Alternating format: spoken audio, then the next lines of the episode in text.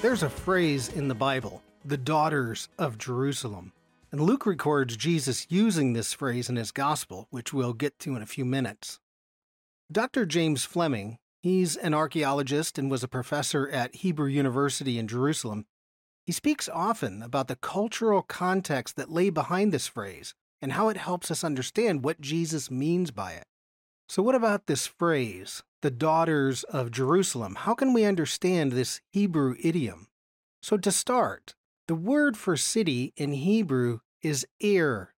And if we look at some of the other associated Hebrew words, we find a word Yair. And Yair can be translated as protect. Now, some Bibles say excite or awaken, but it's used with the idea that God is awakened to protect his people. And this is the function of a city or a walled city is to protect. So the Hebrew word for city can be associated with the idea of protection. That's point one. Second, this Hebrew word for city is feminine. Now, all Hebrew nouns are either masculine or feminine. This word for city is feminine, so a city is a she. And it's similar to how we might refer to a ship as a she, or even in English, we speak poetically about the country as a she, as if the country represents motherhood to the citizens. And then if we look at the name Jerusalem, well, that's feminine as well. So Jerusalem, according to the Bible, is a she, a mother city who protects her citizens. Now, in ancient Israel, the larger cities were walled cities, and the wall, of course, is there for protection. Jerusalem had a city wall, Jericho had a city wall, the city of Gezer, which is in this picture here, it had a city wall, and the gates of Gezer were fortified by Solomon. The city provided protection in the event that an enemy came. Now, most citizens, though, well, they didn't live within the city walls. The majority lived as poor farmers. They were outside the city in small hamlets or villages. And those villages, by the way, those are referred to as daughters. They were the daughters of Gezer or the daughters of Jerusalem. The Hebrew word for daughter is bat. Like you might have a bat mitzvah for a girl rather than a bar mitzvah for a boy. And the plural of bat is banot, which means daughters. And so we see this in the Bible. So in Psalm 48, verse 11, we find this word. Now, some of our translations read Banot as villages or towns, like here in the NIV. And well, that's correct, because that's what it's talking about. But if we look at the ESV, the English Standard Version, or the King James Version, well, they just translate Banot as daughters, which is also correct. So, daughters when associated with a city, is a Hebrew idiom for village. So when the enemy showed up, like King Nebuchadnezzar laying siege to Jerusalem, it was the daughters of Jerusalem who suffered the worst because they had no protection at all. And this actually becomes one of the pictures of justice in the Bible. So the king, of course, well, he lived in a walled city, and the city was really the only place equipped to store grain and water in the event of a famine or a war. And so the poor farmers that lived out in the daughter villages, well, they would pay their taxes of grain to the king to be stored in the city. And the question is is the king going to be a good king or a bad king? Because in the event of a war and an advancing army, those in the daughter cities had to flee to the mother city. This is the only place they're going to find protection and food and water.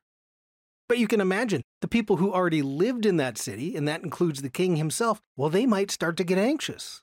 What if our food runs out? What if our water runs out? What if we let those people inside the city and it's just another mouth to feed?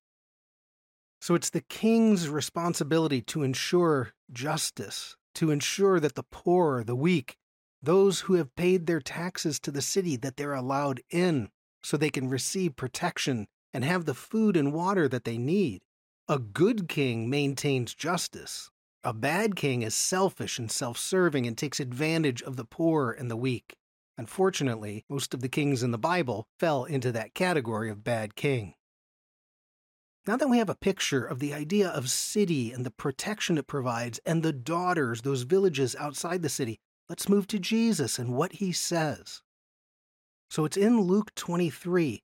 It's when Jesus is being led out of the city for his crucifixion.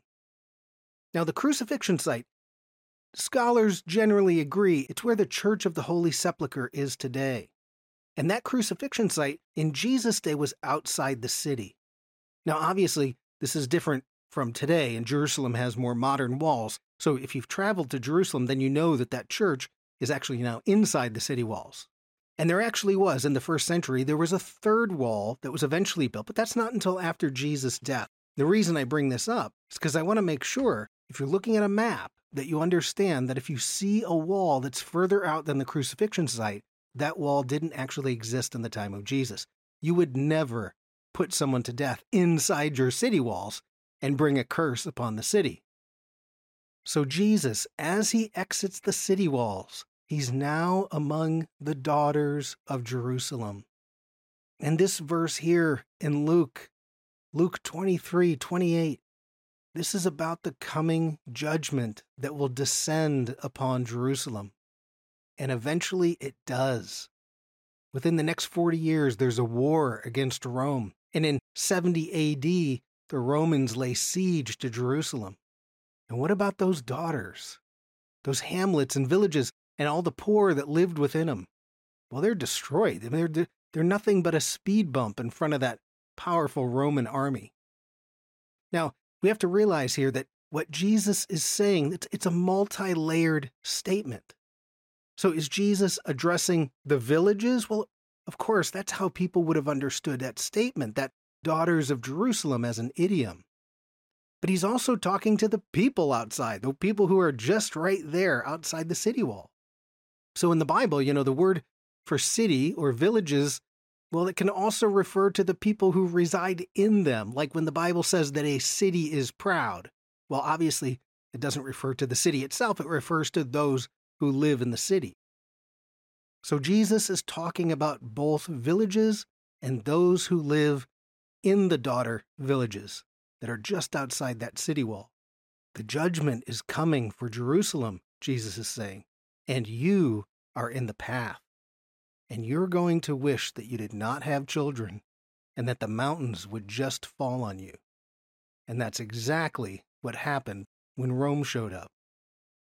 So the word for city in Hebrew Ir is feminine, and it's associated with the idea of protection. And the small villages surrounding the larger city, they're the daughters. O daughters of Jerusalem, the judgment is coming.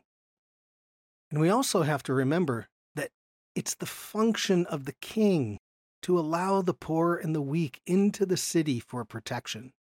And this is so important to understand because when we get to the book of Revelation and the new Jerusalem is descending from heaven, it's going to be illuminated by the glory of God and the Lamb, and the gates, the text says, will not be closed.